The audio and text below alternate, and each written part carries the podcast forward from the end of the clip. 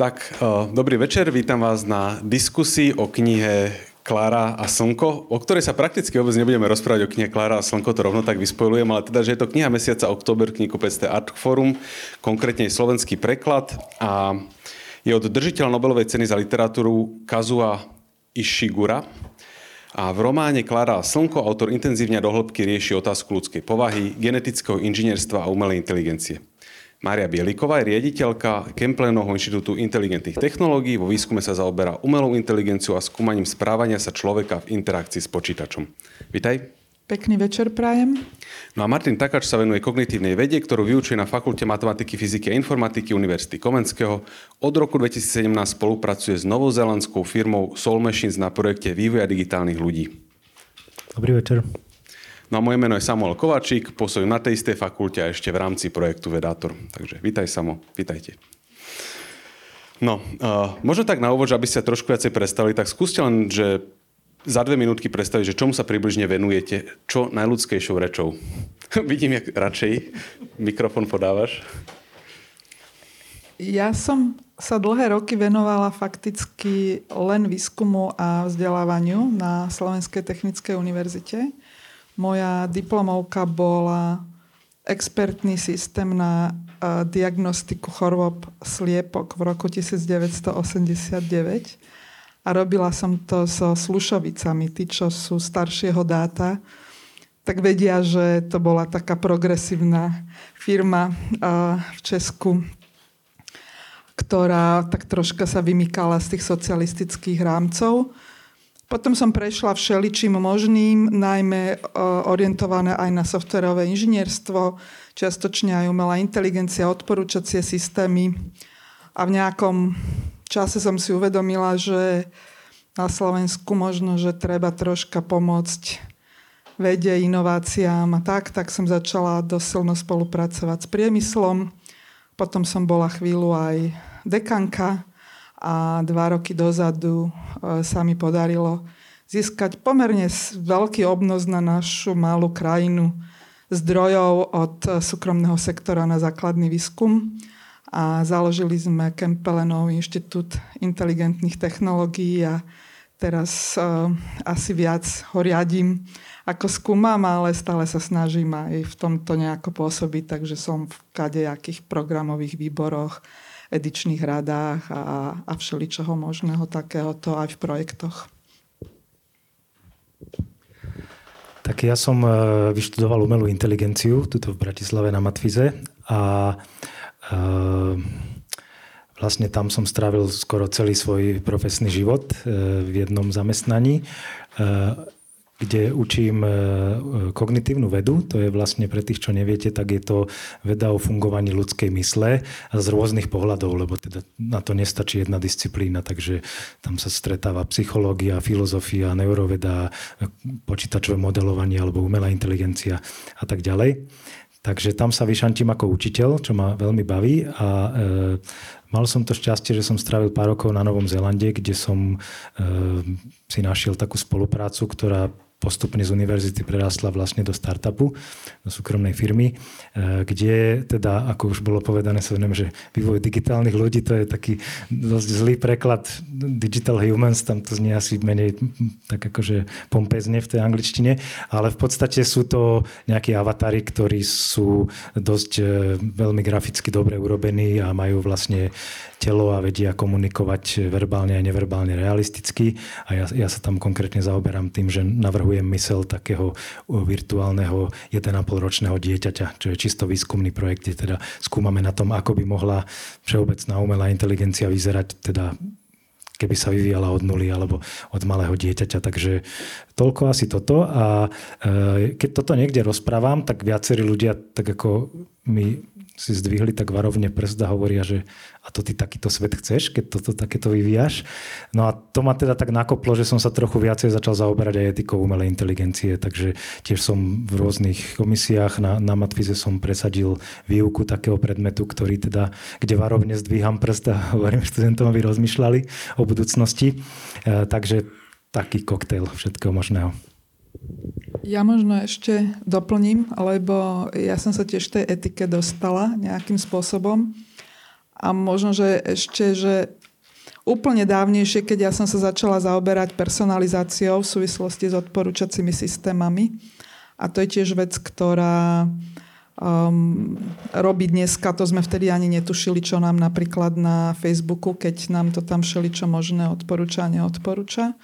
Takže som bola členka um, High Level Expert Group uh, on AI, kde sme vlastne vypracovali etické guideliny a teraz sme spolu s Martinom v stálej komisii pre etiku a regulácie, ktorú uh, zriadila ako nezávislú komisiu uh, MIRI na Slovensku. Čiže toto je vec, ktorú by ale mal robiť asi každý a my v Kinite napríklad máme tiež ethics team, kde sú filozofii a a právnici a oni nás ako výskumníkov trénujú a neustále sa nás pýtajú také všelijaké možné otázky, ktoré chvíľu aj idú na nervy, ale, ale, ale reálne je to veľmi dôležité. Tak ja som si povedal, že by sme mohli začať nejakou jednoduchou otázkou a v takéto diskusii sa úplne ponúka otázka, že či stroje dokážu myslieť, ale som si povedal, že to už sa ľudia opýtali asi miliónkrát, tak sa zoptám, že či ľudia dokážu myslieť, kde odpovedia si, že áno, ale že čo tým vlastne myslíme, keď povieme, že ľudia dokážu myslieť?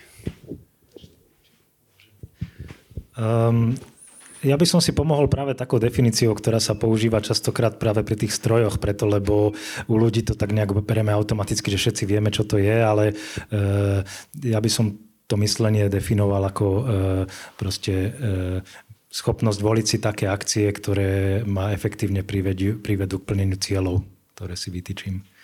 Toto by som povedal, že je v najširšom slova zmysle myslenie pre mňa. Takže v tomto kontexte dokáže myslieť napríklad aj baktéria, lebo sa vie rozhodnúť, že tu je viacej potravín a ide doľava, lebo tam niečo nahníva? No to asi, to, to asi úplne nie. Ono sa dá na to pozrieť uh, cez tie ciele. Uh, dá sa na to pozrieť aj celkovo cez tie akcie. Čiže keď uh, nejaká entita, a teraz to môže byť aj počítač, to môže byť aj človek, alebo hoci kto robí uh, v nejakom okamihu um, aktivity, akcie také, ktoré dávajú zmysel. A teraz ako tu sa budeme stále motať, pretože nech čokoľvek povieme, tak to vieš napadnúť, lebo aj tá baktéria robí niečo, čo, čo v skutočnosti dáva zmysel. Ale uh, keď to začneme potom viacej rozoberať, že začneme opisovať ten proces, že je tam nejaký, ne, nejaká kognícia za tým a tak ďalej, ale možno, že ja by som si tiež pomohla, ma inšpiroval Martin tým, ako sa definuje aj, aj strojové učenie, že v situáciách, ktoré predtým nikdy neboli, aj pre toho človeka, alebo pre toho, o kom hovoríme, že by, že by mal myslieť, sa správa tak, že stále vie plniť tie ciele, alebo, alebo robí zmysluplné akcie, alebo robí niečo také. To by možno, že tá baktéria celkom nedokázala. O, akože kvôli tomu, že si neuvedomuje svoj cieľ, že to robí až moc nadratovane, alebo... No kvôli tomu, že sa nevie učiť. Čiže kvôli tomu, že, že má v sebe asi nejaký algoritmus, ktorý sa asi evolúciou môže vyvíjať, ale nerobí to ona vedome. Ak to môžem ešte doplniť, tak e, Ladislav Kovač kedy si povedal takú e, peknú vec, že myslenie je vlastne internalizovaná akcia a tým sa, ja by som trošku z toho vykorčiloval tým, že pre mňa myslenie nie je, že buď to je, alebo to nie je, ale skôr je to kontinuum od nejakých veľmi primitívnych fóriem na jednom konci po to ľudské myslenie na druhom konci, ale kde si tam medzi tým to začína byť zaujímavé vtedy, e, keď vlastne je to také, že ten systém nejedná len na základe nejakých vrodených nadradov nadratovaných reakcií, kde nemá na výber, ale má schopnosť vlastne mentálne urobiť nejakú simuláciu bez toho, aby to urobil na, naživo. Čiže keď ja si viem predstaviť, že e, keď pôjdem v ústretí tomu tigrovi a on ma zožerie, e, tak to nemusím vyskúšať. Stačí si to predstaviť a viem si vybrať inú akciu. Čiže akási schopnosť otrhnúť tú akciu od toho tu a teraz by mohla byť podstatnou vlastnosťou myslenia. Mhm. A ešte taký pojem, ktorý ste použili cieľ, čo je nejako fyzikovi cudzie, že my nepoznáme niečo, že častica má nejaký cieľ, že chce niečo dosiahnuť. A, ale včera som na niečo podobné narazil, keď som Kurcovou knihu počúval o, tuším, že o superinteligencii alebo niečom takom. On vlastne hovoril, že máme také, že entropia a usporiadanosť, to je taká tá fyzikálna úroveň, nad tým je potom taká úroveň, že komplexnosti a potom je na tým úroveň rádu, že keď mám komplexnosť s nejakým cieľom. A tiež som úplne rozumel, že čo v jeho kontexte znamená cieľ, tak tu mám dobrú príležitosť sa opýtať, keď už nie jeho, tak vás. Takže čo to v tomto vlastne znamená cieľ? Rýchlo sme prešli z ľahkých otázok na veľmi ťažké že je cieľ napríklad, že pre program dané, dané niečo zvonku, ale pre mňa je cieľ niečo, čo si vyberiem ja, alebo je to niečo, čo mám vodkané do tých génov, aby som ich posunul ďalej, alebo... Ja si myslím, že ten cieľ môže byť aj implicitný, aj explicitný. Čiže ja môžem v nejakom okamihu si povedať, že, že, že toto chcem, alebo keď tam vidím toho, čo si to hovoril, leva, či tigra, či, či, či aké zviera, tak môjim cieľ, akože mám, mám, mám, mám nejaký cieľ a viem si ho stanoviť a viem si ho stanovať kontinuálne, ale, ale ty ho ani nemusíš úplne napriamo uh, mať, že môže on byť pomerne abstraktný, hej, že, že môjim cieľom je mať sa dobre. Hej. A, a to je proste veľký cieľ, ale um, teraz on sa ti rozbije do mnoho malých vecí, niektoré si uvedomuješ, keď ich robíš, niektoré si neuvedomuješ podľa toho, že ako funguješ a, a v nejakom okamihu zistíš, že sa vlastne za celý život to, tento cieľ si ani nenaplníš, lebo nevieš ani definovať, čo je dobre, ale, ale jednoducho tie ciele máš. Tak ako keď si niekto bude čítať um, tú knihu, o ktorej sa teda moc nerozprávame, ale predsa len možno, že sa ako môžeme, môžeme, môžeme minimálne občas do nej uh, zabrdnúť, tak tá Klára mala, ako som to ja dobre pochopila, mala cieľ, uh, že uh, to dieťa, s ktorým ona uh, ako, ako priateľ umelý uh, bude fungovať, tak bude robiť všetko dobré pre ňoho. Čiže to, tá, to že, že, že to dieťa sa má dobre, to bol, to bol cieľ tej Kláry. Ja by som uh sa to možno pokusil s tou entropiou prepojiť, že cieľ je pre mňa stav nejaký a je to nie stav aktuálny, v ktorom som, ale nejaký želaný.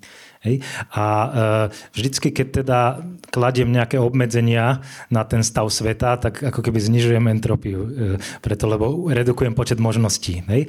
A e, dalo by sa teda povedať, že e, cieľ môže byť nejaký želaný stav, ale ako Majka povedala, tak nemusí to byť vždycky explicitné, že aj my, e, kde si máme v sebe zakodované, že čo ja viem, vyhýbame sa utrpeniu a vyhľadávame slasť a nad tým je ešte, keď si zoberieme Maslowú pyramídu, tak nad tým je ešte množstvo ďalších úrovní, ale, ale teda e, takto by som to nejako prepojil. No a v knihe teda Klára Slnko je Klára pomerne dobre mysliaci Android, alebo ako by sme umelý priateľ. Keď ľudia teraz počúvajú umelej inteligencii, že na Facebooku nám umelá inteligencia podsúva niečo, nejaký obsah a podobne, tak si pod tým podľa mňa veľmi často predstavia podobne mysliacu bytosť, ale myslím si, že toto je trošku preháňa. Takže aký je stav umelej inteligencie teraz? Dá sa povedať, že myslí, alebo je to len také, že skôr algoritmus, ktorý je síce sofistikovaný, ale myslou by sme to ešte nenazvali? No, e, ja by som povedal, že určite myslí, ale u umelej inteligencie sa rozlišuje tzv. úzka a, a všeobecná. A tá úzka je o tom, že e, je to v podstate jednoučelový stroj, ktorý veľmi dobre a inteligentne plní nejaký jeden cieľ. Ale, ale nie je taký ako my, že plníme milióny cieľov a, a tie sa nám v čase menia. Takže uh, z tohto hľadiska v niektorých tých úzko špecializovaných úlohách tá umelá inteligencia už myslí lepšie ako my ľudia, ale to vôbec neznamená, že má vedomie. Ja by som veľmi rozlišoval, e, dnes sa dostávame k tomu, že môžeme mať systém, ktorý myslí, ale nie je vedomý. Čo teda u ľudí je zrejme inak. Možno, možno, možno, možno by som, aby, aby, aby to bolo troška jasnejšie, že to myslí sa, aspoň ja to vnímam tak, a nemusíme sa úplne zhodnúť, lebo toto sú všetko veci, kde sa dá eh, o tom celkom dobre filozofovať a mm, nevieme, že kto kedy bude mať pravdu, ale to skôr znamená, že usudzuje o niečom.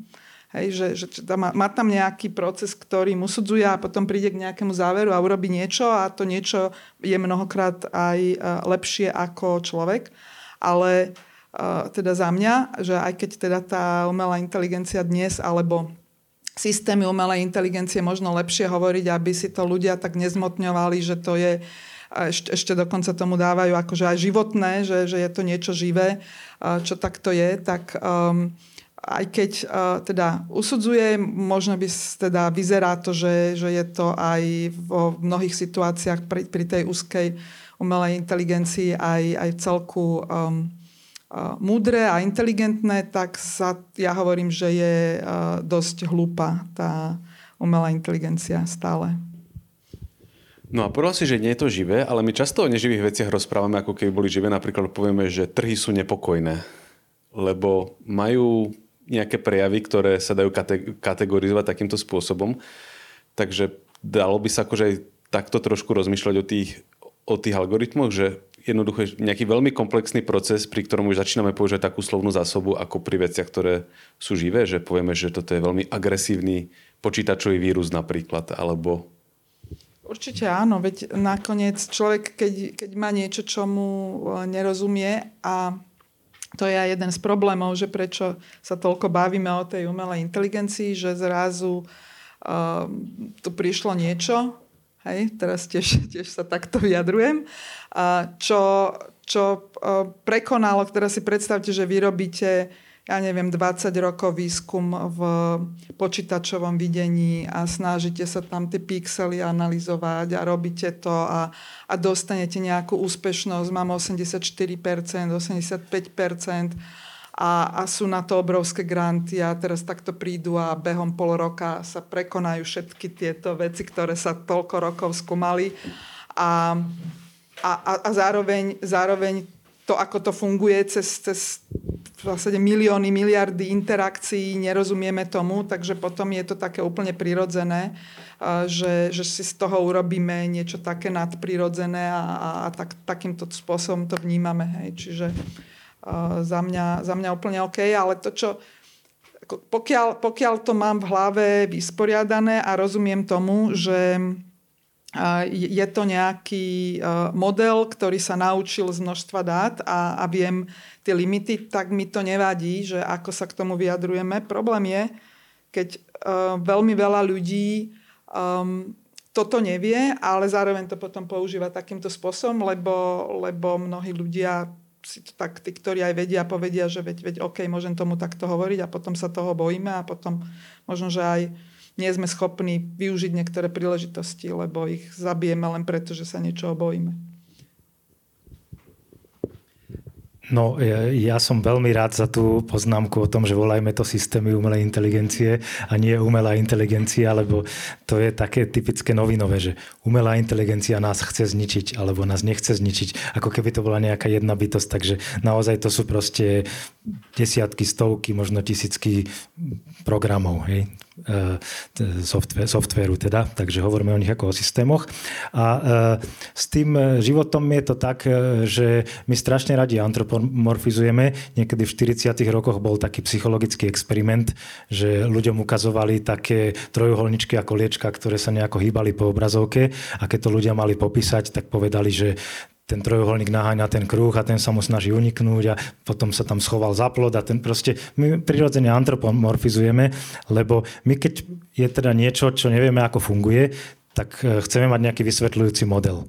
A budeme používať taký vysvetľujúci model, ktorý nám dáva najlepšie predpovede.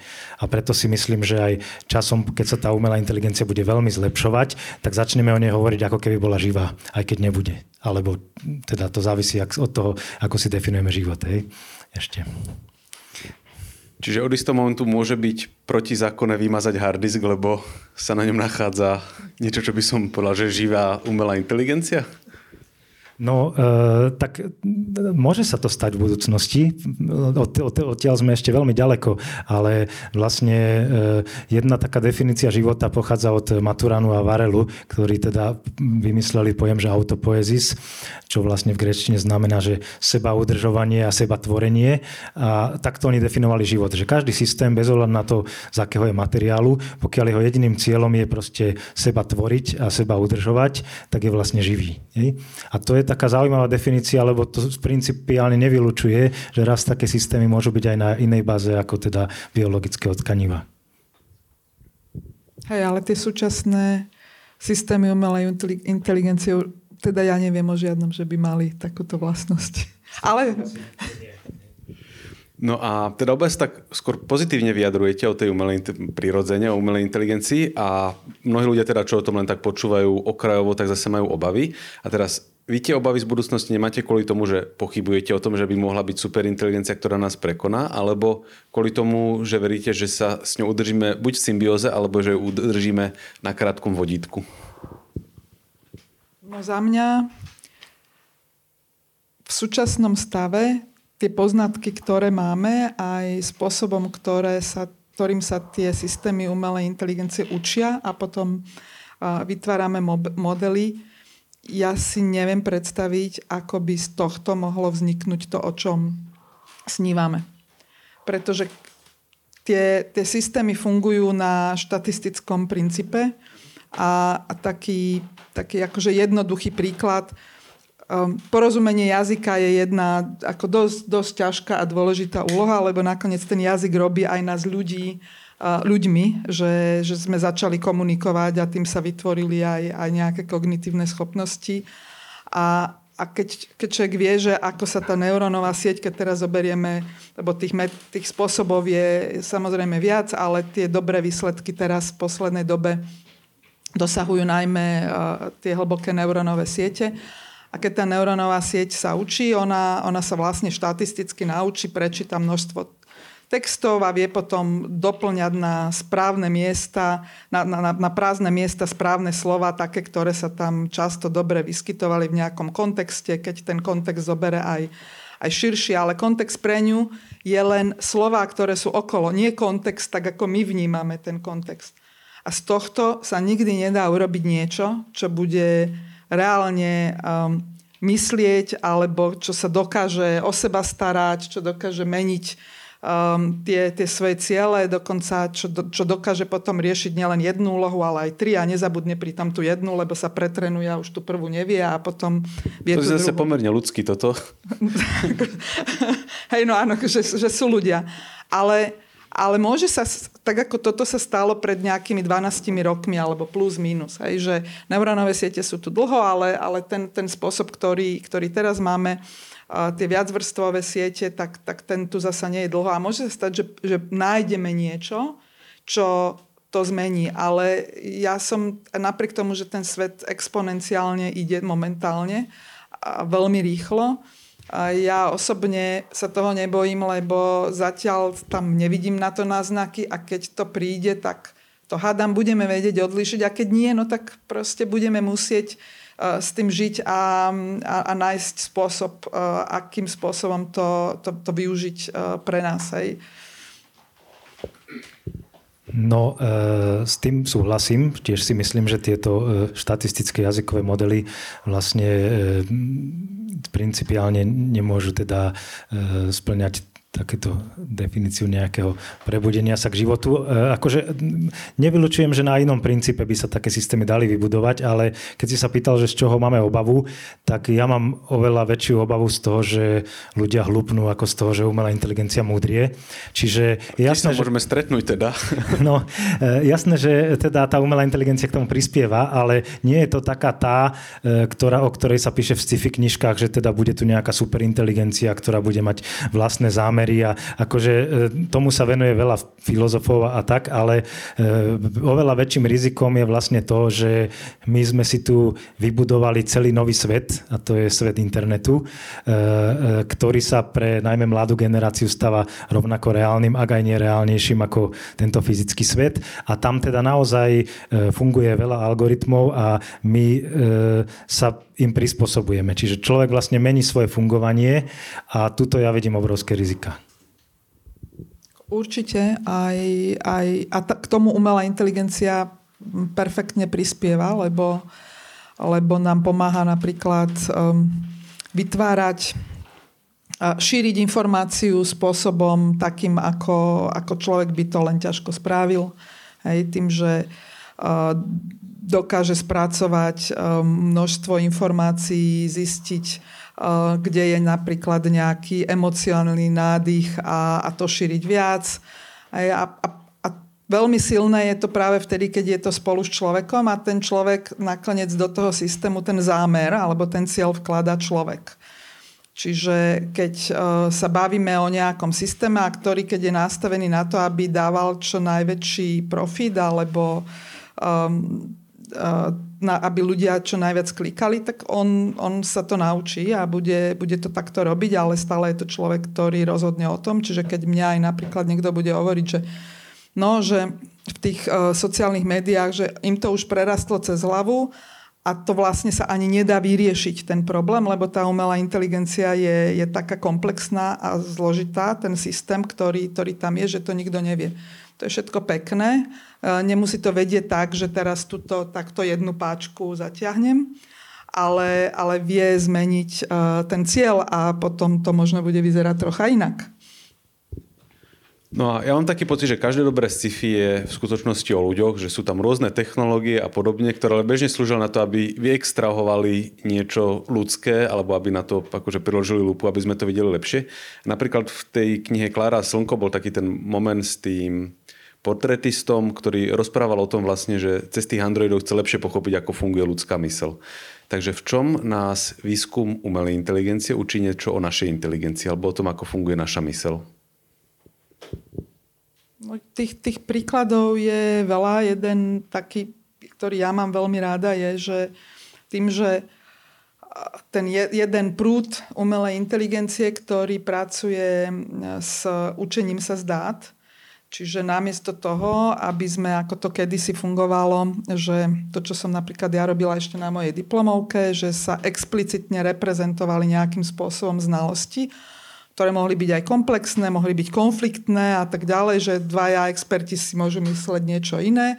A, a boli mechanizmy, ktoré nad tým usudzovali a, a, a boli z toho výsledky, ktoré boli že celkom fajn. A teraz uh, ideme na to spôsobom takým, že zobereme všetky stopy v príslušnej oblasti, ktoré sa zanechali, respektíve vyberieme z nich také, ktoré uh, by mohli k niečomu viesť, vyčistíme to a tak ďalej a potom natrenujeme modely, čiže chodia ľudia do banky, tak tam proste majú množstvo dát, ako sa správali, aké boli rozhodnutia a potom na základe toho vedia naučiť Aká bola tá otázka? Ja som sa teraz že úplne že, zamotala. Že, že čo, sa, čo sa o našej mysli učíme tým, že skúmame? No a teraz alebo... áno, áno, áno. Ďakujem, ďakujem veľmi pekne. No a teraz tým, že tu máme tých množstvo dát a máme tam tie naše akcie, máme tam tie naše rozhodnutia, tak vlastne explicitne vidíme tie naše predsudky, ktoré, ktoré uh, sú, ktoré vlastne nikdy nedokážeme odstrániť. Uh, my, my vieme s nimi pracovať, že eh, si ich budeme uvedomovať explicitne a že tam nebudú, ale, ale teraz zrazu to tam vidíme, lebo zrazu vidím, že mám systém, ktorý ženám odporúča prácu nižšie platenú. Hej? A to sme si predtým možno, že ani neuvedomili, ani to nikoho nenapadlo isto skúmať. Tak sme to tušili, že to je, robili sa nejaké štatistiky, ale teraz to tam máme naozaj. A takýchto uh, takýchto vecí je, je celkom dosť veľa, lebo podľa mňa nikdy v histórii sme nemali toľko dát o tom, ako vlastne fungujeme. Toto je veľmi dôležité, e, ale ja by som ešte pridal iný spôsob, ako teda e, si myslím, že sa môžeme o tej ľudskej mysli naučiť a to je, prihrajem si vlastnú polievočku, to je niečo, čo, čomu sa hovorí kognitívne modelovanie a to je o tom, že keď my si zoberieme tú ľudskú mysel ako takú čiernu skrinku, ktorá sa nejako správa, tak my môžeme mať všelijaké hypotézy o tom, že aký mechanizmus je v tej čiernej skrinke, ktorý to správanie spôsobuje. A častokrát sú to teórie napríklad psychológov. To môžu byť psychologické teórie, alebo dneska už sú obohatené poznatkami z neurovied, lebo vieme všeličo o mozgu. No a teraz, keď my máme takúto hypotézu, tak my si môžeme testovať tým, že my vlastne skúsime ten mechanizmus, ktorý sme si my vyhypotetizovali, že v tej hlave je, my ho môžeme skúsiť naprogramovať v podobe modelu. A keď ten model vlastne vykazuje podobné správanie ako my ľudia, tak samozrejme nedokazuje to, že v tej čiernej skrinke je tento konkrétny mechanizmus, lebo aj iný mechanizmus môže mať to správanie, ale minimálne teda našli sme pod, nejakú podporu tú našu hypotézu že by to mohlo byť takto. Čiže to je také, e, niekto to nazval, že understanding by building, že chápanie tým, že niečo skúšam skonštruovať. Čiže môžem skúmať mysel bez toho, aby som si musel kúpiť laboratórny plášť a niekomu kabliky ťahať do mozgu a pozerať, ako to tam pípa. Stačí počítač. Dobrý. Na druhú stranu, že nečaká teraz výskum mozgu veľký progres aj vďaka tomu, že mnohé technológie sa digitalizujú, takže naozaj sa vieme pozrieť, že túto pípa, keď myslím na túto vec a prípadne, ak by som toto spojenie prerušil, tak zrazu zabudnem, kde bývam napríklad, alebo niečo na tento štýl, že? No tuto si myslím, že práve aj tie e, rôzne štatistické modely dosť pomáhajú, lebo teda taká veľká revolúcia v kognitívnych vedách bola práve s dokonalením tých zobrazovacích metód, napríklad funkčnej magnetické rezonancie a ďalších, ktoré umožňujú to, že naozaj človek rieši nejakú úlohu a my mu vieme proste merať, že ktoré asi časti mozgu sú aktívne. Ale pred pár rokmi teda jedno laboratórium spravilo takú vec, že e, vlastne e, nechalo ľudí pozerať niekoľko hodín e, videí. Chudá, chudáci boli pod tým magnetom v tom, v tom tuneli a 5-6 hodín pozerali videá a oni im teda akože detailne e, zaznamenávali aktivitu mozgu a z toho teda potom nejakou e, analýzou spravili nejaký model počítačový, ktorý neskôr bol schopný, keď tí ľudia niečo pozerali, skúšať predpovedať, že, že na čo sa asi pozerajú. A nebolo to na úrovni takej, že keď sa pozerám na, e, čo ja viem, Igora Matoviča, tak e, mi to zrekonštruuje portrét Igora Matoviča, ale napríklad zrekonštruuje je mi to, že je tam nejaká ľudská tvár. Hej, alebo vidím lietadlo, tak tam bude nejaký veľký flak v tvare lietadla. Čiže nie je to ešte úplne čítaný myšlienok, ale skoro. Hej. A nedostatok je, že je to ťažké počítačovo spracovať, alebo nemáme tých kablikov naťahaných do hlavy dostatočne, čiže to rozlíšenie... No, ja by som povedal, že oboje asi. Ešte plus aj, že, že tam je málo tých príkladov stále. Teraz zober si, že máš malé dieťa, ktoré, teraz, ty, ty o tom vieš asi lepšie rozprávať, keď 1,5 ročné dieťa učíš, no ale to malé dieťa, že koľkokrát urobí nejaký pohyb alebo niečo urobí, kým vôbec zistí, že má ruky. Hej?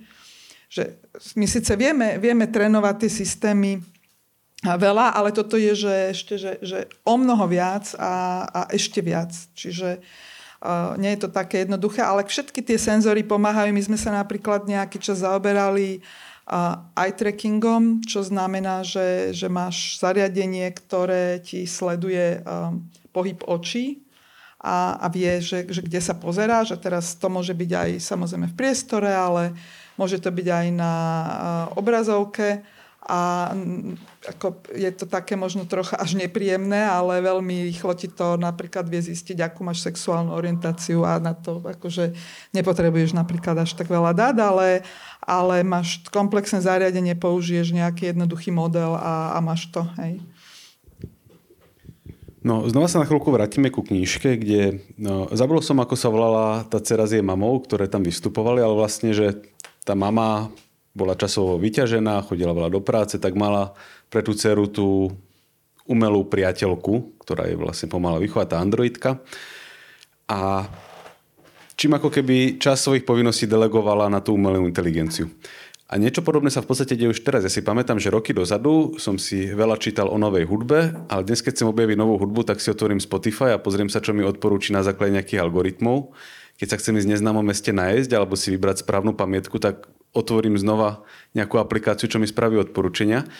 A na jednej strane, že či nám teda v budúcnosti viac bude pomáhať umelá inteligencia, alebo či to nebude len taká protéza, kvôli ktorej nám ochabnú mentálne svaly, že zlenivieme a prestaneme vlastne rozmýšľať nad tým, čo nás naplňa a pustíme tam autopilota, ktorý jednoducho preberie kontrolu. Že ako vnímate túto otázku?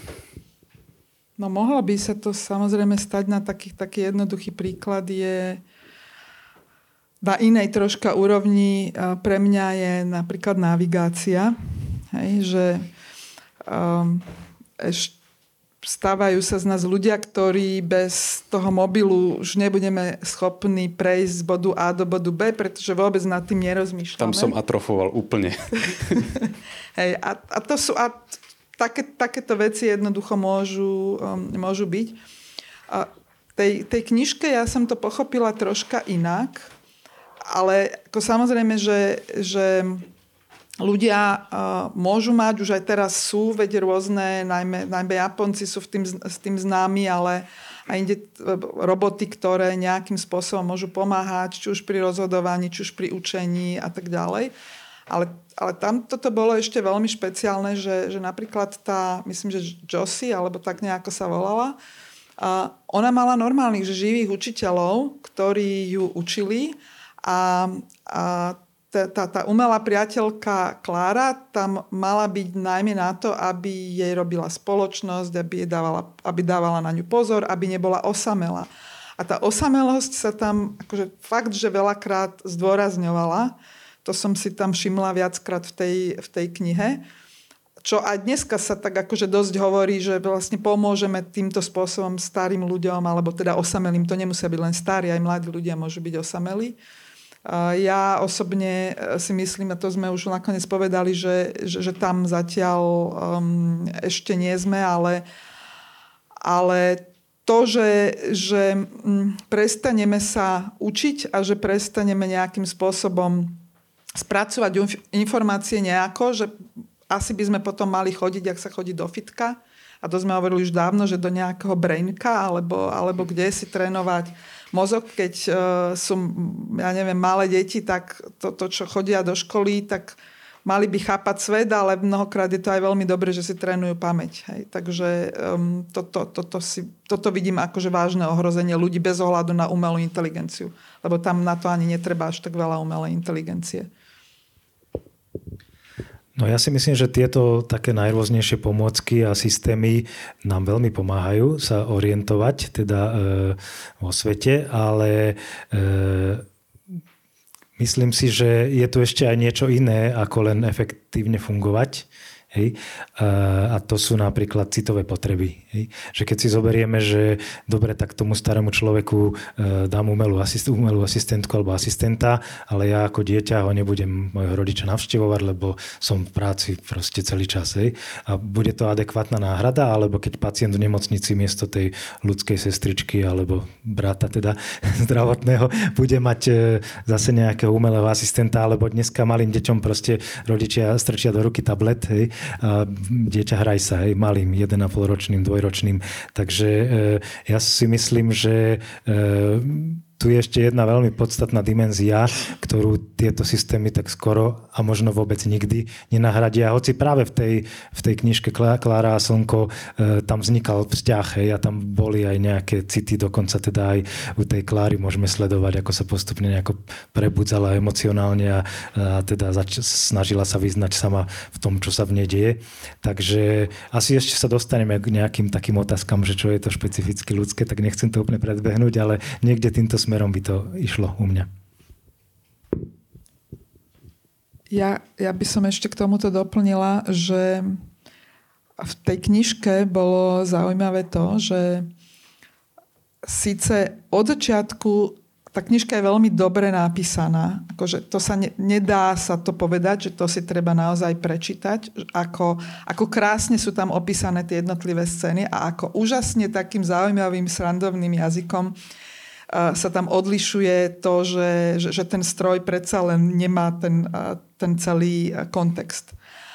Ale um, napriek tomu, že, že, že tam boli takéto nejaké náznaky toho, že, že, že, že Klára vlastne niečo cíti, že sa snažila pochopiť, čo to je osamelo, snažila sa pochopiť, čo to je smutok, snažila sa pochopiť, prečo sa ľudia bijú, alebo že čo, čo vlastne robia, že prečo to robia, lebo veď ona to tam nemala nejakým spôsobom naprogramované, ale nakoniec skončila na tej skládke.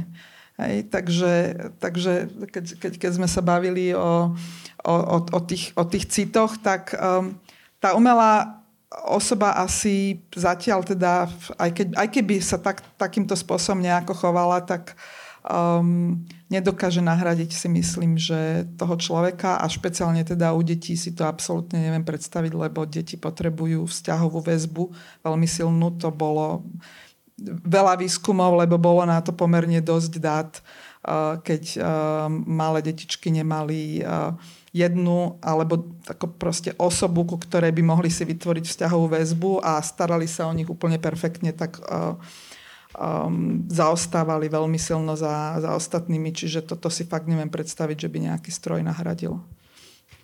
No a ty si vlastne povedal, že tá kniha je napísaná takým veľmi pekným jazykom, že estetickým a ona je vlastne rozprávaná celá z pohľadu Klary, takže pre mňa to bol aj taký akože symbol toho, že ona vníma nejakú formu krásna a zároveň sa snažila pochopiť ľudské city, kde niekedy nerozumela, prečo ľudia sú radšej sami, ako by sa mali s niečím vysporiadať. Snažila sa byť nejak, cítiť nejaké emócie, niekedy sa jej to darilo, niekedy pomenej.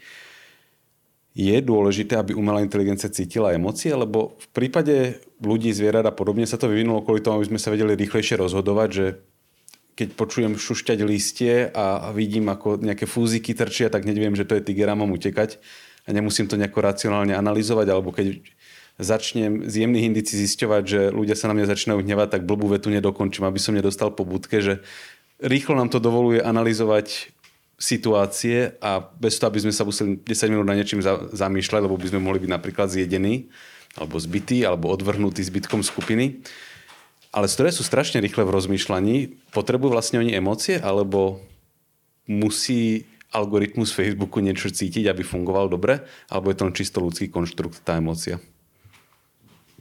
Tak ono to závisí od toho, že, že čo chcem robiť. Tá, keď, keď mám robiť nejakú jednu vyhranenú úlohu, čiže, čiže tá úzká umelá inteligencia, tak tam tá emocia by mi podľa mňa na nič nebola. Hej? A akože, že bolo by super, keby sme dokázali mať stroje, ktoré by naozaj mali to vedomie hej? A, a, a vedeli, by, um, vedeli by niečo cítiť. Ale teraz za, mňa je otázka, že na čo by nám to bolo. Hej? že, že čo teraz, akože máme málo ľudí a potrebujeme tu ešte ďalších takých ako ľudia, ale by boli ľahší na údržbu, ale teda ako, alebo že, že, že ako to povedať, nechcem to hovoriť nejak že moc uh, surovo. Tá, tá Klára mala výhodu, že, že žila na slnko, hej, takže, takže um, nemusela jesť, to bolo že celkom fajn že, že na čo by sme takéto niečo potrebovali, okrem toho, že si myslím, že sa toto nedá dosiahnuť jedine ak nejakými biologickými a, takýmito umelými systémami, ale tý, tým, tým Turingovým strojom, ktorý teda dneska máme v počítači, ja neverím, že sa toto dá dosiahnuť. No na tie emócie sa môžeme pozrieť z dvoch pohľadov, tak akože funkcionalisticky, že akému účelu slúžia v tom organizme a čo tam regulujú. A takéto niečo by sme vedeli namodelovať, dokonca aj v tom našom malom dieťati vlastne máme akési modulátory správania, lebo inak, inak sa hýbem, inak, inak proste e, dýcham a všetko robím, keď som kľudný a keď som vystresovaný. A teda zároveň, čiže môžeme tam mať nejaké umelé hladiny nejakých hormónov, neurotransmiterov a tak, ale to je niečo iné ako tú emocionálnosť, že cítiť. Hej? To, čomu sa hovorí, že sentience, ani nie, že consciousness, ale vedomie, akože schopnosť cítiť. A e, je napríklad taká jedna vedkynia, e, Joanna Bryson, ktorá napísala pred pár rokmi veľmi radikálny článok, že robots should be slaves, že roboti by mali byť otroci.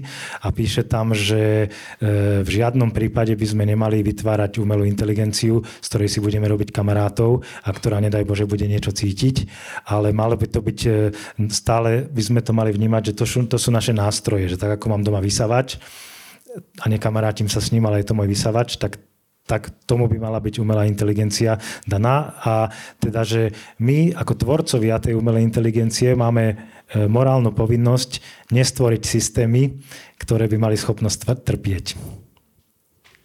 Na druhú stranu zase, keby sa mohli tešiť, tak nemali by sme im to dopriať? No, akože ja to porušujem tak či tak, lebo my akože robíme tie umelé emócie, čo ona označuje za mužský narcizmus, že teda vo svojom článku, že najmä teda muži výskumníci si chcú niečo dokazovať tým, že chcú byť, hrajú sa na bohov a chcú tvoriť proste vedomé bytosti, e, tak neviem.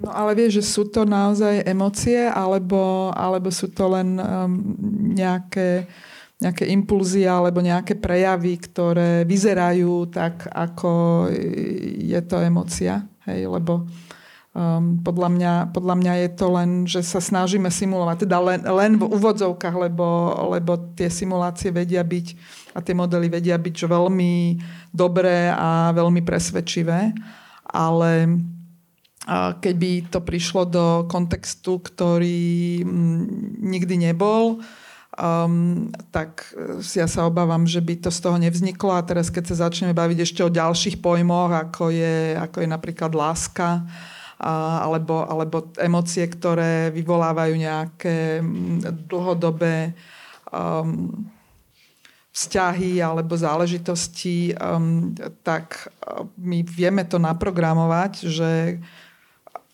aby, aby, aby, aby niečo takto vyzeralo, ale um, ne, neverím tomu, že to bude naozaj tá emocia, ktorá, ktorú, ktorú reálne cíti človek, lebo sa vylučuje dopamín a ešte niečo a ešte niečo a ja neviem teraz všetky názvy tých vecí, e, ktoré, ktoré máme v, v sebe, ktoré sa nám povylučujú pri uh, rôznych aktivitách.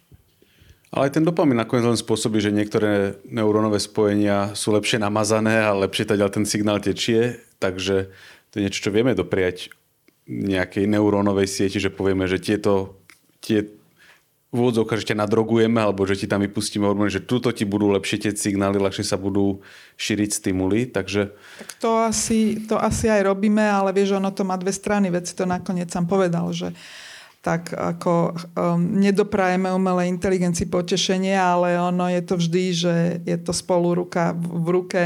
Čiže keď je doprajeme potešenie, potom bude musieť chvíľu aj strádať, keď to bude tak naozaj a prečo by sme ju mali takto a navyše, keď je to len systém a ešte ju niekto vypne z elektriky alebo čo a čo potom, hej. Takže je to, je to podľa mňa veľmi nebezpečné, lebo sú tu také diskusie napríklad a niektorí ľudia to myslia úplne vážne, ja som sa už aj s takými stretla, že, že stroje by mali mať svoj občianský preukaz, identitu, zodpovednosť a tak ďalej. A platiť dane.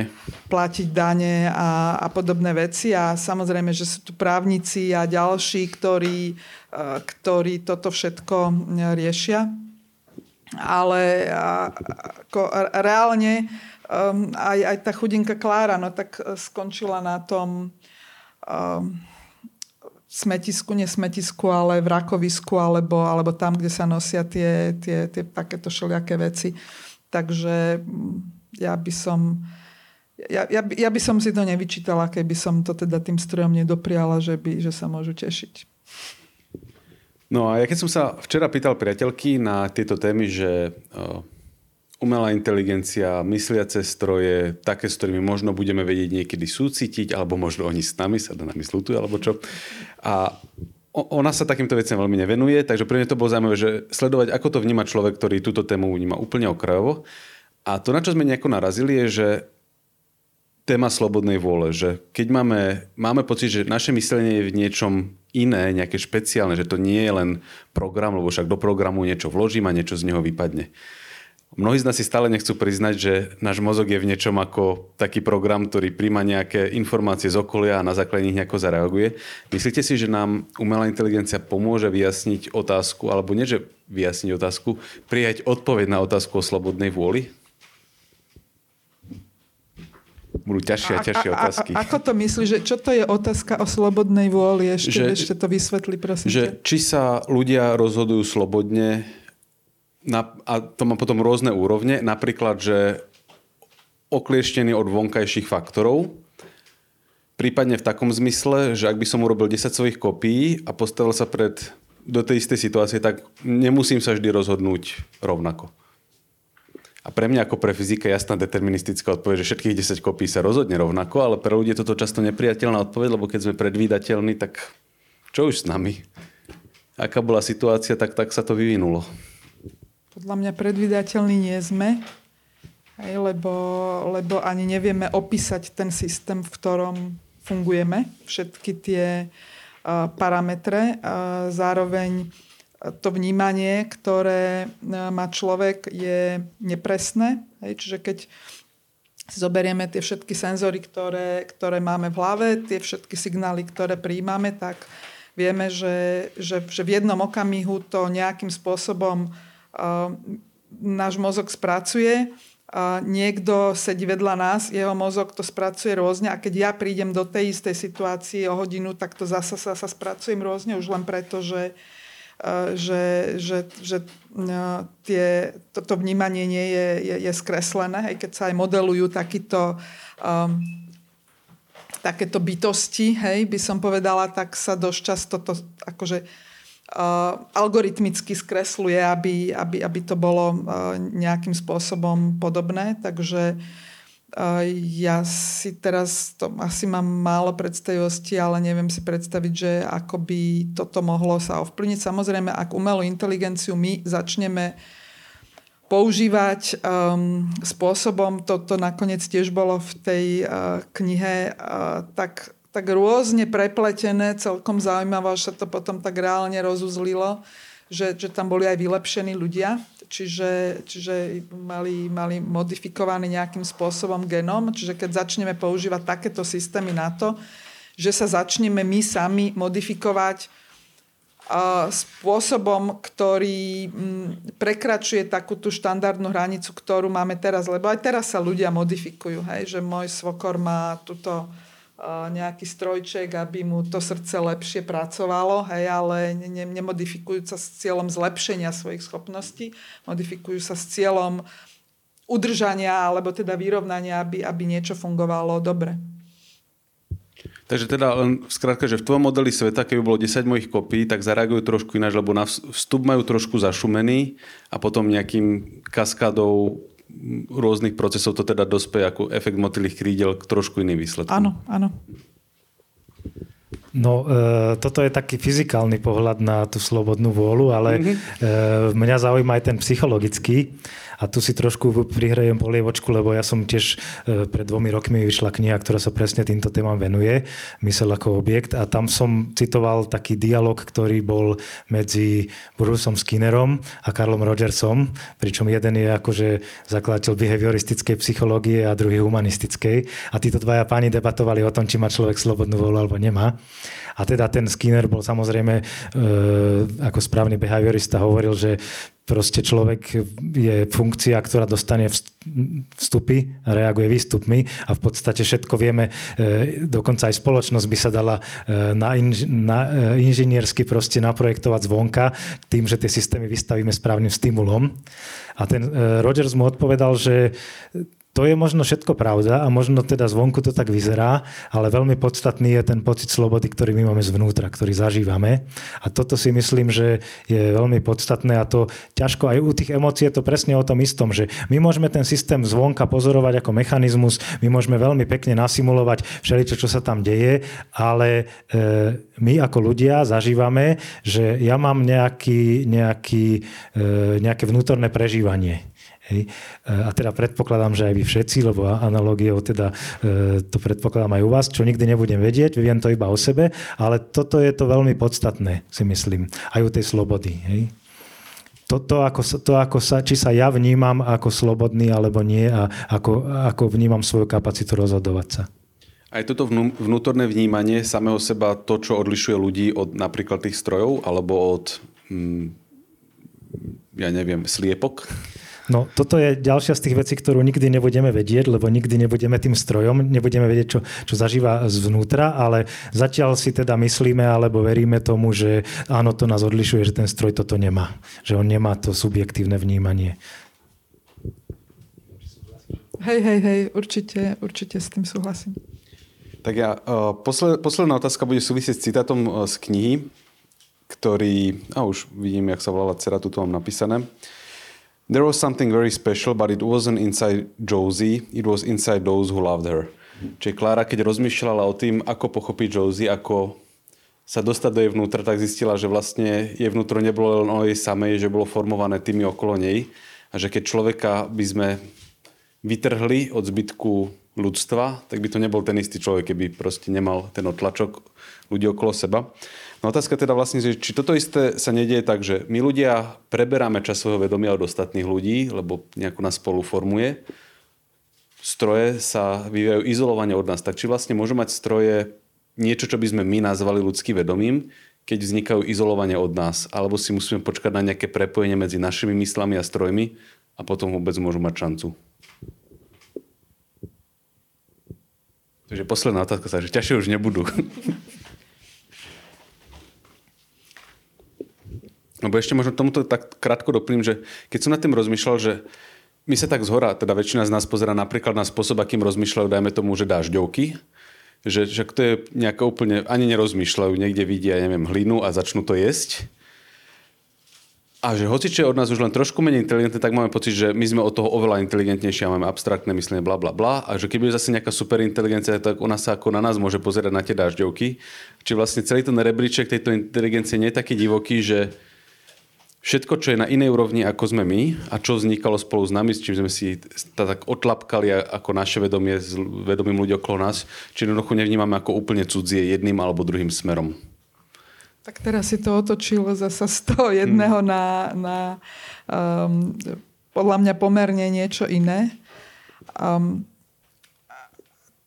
tie, ako tie stroje um, sú s nami prepojené nejakým spôsobom a, a to je, to je, to je cez, cez to, čo vlastne my uh, do nich dávame. A aj v prípade, uh, že sú um, nedeterministické, to znamená, že sa ten, ten výstup záleží od veci, ktoré sa udejú a dvakrát v rovnakej situácii, že si myslíme, že sú rovnaké vstupy a aj reálne budú rovnaké tie vstupy. Ona nemusí dať rovnaký výsledok, alebo ten algoritmus, alebo ten model, keď je nejakým spôsobom natrénovaný, tak, tak sa to takto môže stať tak aj, aj, aj na základe tohto stále ten, ten, ten svet, ktorý tam tie súčasné stroje majú, je veľmi silno ohraničený. Je, je, je, aj, aj keď tam tých dát môže byť toľko, že si to ani nevieme predstaviť, je ich tam toľko, že ich um, vlastne človek sám v takejto forme nevie nikdy spracovať. Vždy um, je to obmedzené a, a, a vždy je to ohraničené, taký, taký nejaký uzavretý svet, eh, ktorý, ktorý tam je k dispozícii. A my tam síce môžeme dávať aj ďalšie dáta, aj, a aj sa to tak deje, že sa tie um, modely, uh, či už inkrementálne, čiže akože že vlastne postupne, alebo sa doučujú, taký, že fine tuning, alebo sa čokoľvek s nimi robí, ale, ale vždy to je uh, len, len, len na základe takejto ohraničenej množiny. Zakiaľ člo, človek sa nachádza v priestore, ktorý je podľa mňa, nebude nikdy takýmto spôsobom definovaný. Čiže ja si myslím, že tam táto odlišnosť bude a úprimne, tak ako Martin povedal, že nebudeme to vedieť asi nikdy vyhodnotiť, pretože naozaj nevieme, že čo cíti táto stolička, ak niečo cíti, alebo keď pôjdeme na živé veci, tam tá kvetina, alebo um, alebo čokoľvek uh, ďalšie. Ale napríklad viem, aké, aké veci um, mne umožňujú vylučovať dopamín a všetky tieto veci, že, že sa v nich uh, nachádzam. A teraz mnohé veci ani nevieme popísať. Že to čo, to, čo nevieme popísať a nemáme tam tú, tú akciu a tú reakciu, máme len, máme len nejaké stopy, ktoré sú vždy veľmi nepresné, tak v súčasnej technológii sa to ten stroj absolútne ani nevie naučiť. No a teda ešte si povedala, že tak, okay, tak stroje majú problém, že vznikajú v nejakom obmedzenom priestore v že počítače vychováme v akváriu, v ktorom sú zatvorené a čo im tam nasypeme, tak s tým vedia pracovať. Na druhú stranu, že aj my sme zatvorení v našich lepkách, do ktorej sú naťahané nejaké kabliky zvonku, z očí, z uší a podobne. A celkom sa nám darí rozmýšľať o svete okolo nás, takže keby sme počítačom dali nejaký lepší prístup k skúmaniu okolitého sveta, tak potom by sa dalo v niečo dúfať, že necháme ich... No, akože to čo, to, čo napríklad počítače majú jednu obrovskú výhodu a sa to ukazuje aj, aj, aj na tých strojoch, ktoré vedia poraziť Eh, dneska už eh, šachových majstrov a, a ďalších je, že eh, my ako ľudia zatiaľ nie sme schopní rozumne si urobiť takú tú zdieľanú pamäť alebo, alebo niečo, čo by sme vedeli zdieľať. Čiže to, to, to, to zdieľanie a, a vymienianie informácií je, je pre nás o mnoho ťažšie ako, ako pre stroje, lebo pre stroje stačí, že to je na jednom mieste, ale pre nás to jednoducho nestačí. Takže za mňa sú to úplne iné systémy a tým spôsobom, ako, ako fungujú dnešné e, systémy umelej inteligencie, či už je to založené na hlbokom učení, alebo je to založené na, na modelovaní, tak tam je to obmedzenie nielen z pohľadu množstva dát, ale z pohľadu aj, aj tých procesov, ktoré, ktoré sa tam dejú. Čiže mm, ten, keď si uvedomíme, že aké je, a teraz to, to nie je len človek, to sú, to sú aj um, iné živočichy, že, že ako úžasne sme vymyslení a ako, ako sa vieme celý život kaziť a opravovať a toľko rokov, tak uh, toto zatiaľ teda ja sa úprimne priznám, že presahuje moje myslenie, hoci ako viem si aj ja sci-fi predstaviť, ale, ale takýto biologický systém um, hoci existujú už aj takéto dneska počítače, ale to sú naozaj na úrovni tých ani nedažďoviek, e, ešte, ešte, ešte menších organizmov. No ty si sa pýtal, že či stroje budú niekedy mať ľudské vedomie, tak na to je ľahká odpoveď, lebo ľudské vedomie nebudú mať nikdy. E, maximálne teda, aj to je otázne, by mohli mať strojové, nejakú formu strojového vedomia, lebo e, u nás, e, my ľudia sme sa teda vyvíjali nejako aj evolúciou, aj potom v ontogenéze, každý z nás sa vyvíja a jedine, ak by ten stroj vôbec mal mať niečo ako vedomie, tak to nebude nejako zvonka vprogramované, ale on, muselo by to zase nejako vyemergovať z jeho skúsenosti s jeho svetom a jeho svet je diametrálne odlišný ako náš. Čiže ak raz nejaké vedomie, tak strojové, ale to zase úplne neznamená, že by ten stroj, on, on, on síce nebude mať taký ten akože umveld alebo ten vnútorný svet, ako ho máme my, ale on už aj teraz ten Facebook nami vie celkom dobre manipulovať, čiže on v podstate v niektorých veciach vie lepšie ako my, ako fungujeme. Hej, lebo má dáta od miliard ľudí a pozná teda, vie to štatisticky spracovať, takže toto to sú asi dve rôzne veci, ale, ale teda na každej je tá odpoveď, ako som povedal. A budeme schopní uvidieť, znova ten príklad, že dažďovka, že ja keď sa pozriem na dažďovku, tak nemám pocit, že má vedomie. Ona keď sa pozrie na mňa, tak tiež nemá pocit, že mám vedomie, lebo to proste zase presahuje jej kapacitu. Že, či sa vôbec môžeme stretnúť s tými, ak vznikne počítačové vedomie, alebo to bude, že najprv, hrobo, že najprv to bude situácia, že človek dažďovka a potom sa to veľmi rýchlo preklopí a my budeme tá dažďovka a on bude ten, to, čo bol kedysi človek. No, uh, neviem, či ste videli film Her, ale tam je, tam je takáto pointa vlastne, kde uh, operačný systém, do ktorého sa zalúbi jeho majiteľ, ho postupne opustí preto, lebo žije v cloude, kde teda naberá skúsenosti o mnoho rýchlejšie a uletí uh, teda smerom k nejakej superinteligencii. Ale ja by som možno na toto odpovedal takým, takým zen buddhistickým príbehom, že idú dvaja mnísi po moste a jeden sa pozrie dole a hovorí, že že, že pozri, aké sú tie ryby slobodné a šťastné. A ten druhý mních mu hovorí, že ty nie si tie ryby, ty nemôžeš vedieť, či sú slobodné a šťastné. A on mu odpovedá, a ty nie si ja, ty nemôžeš vedieť, čo ja môžem vedieť a čo nemôžem vedieť. Tak, ďakujem veľmi pekne. Vyspelovali sme niekoľko filmov a niekoľko kníh, ale teda stále kniha Klara a Slnko je knihou mesiaca v Artfore. Ak ste už nečítali, veľa odporúčame. Ďakujeme, že ste došli. Ďakujem Mári Bielikovej a Martinovi Takáčovi. Ďakujem. A ja.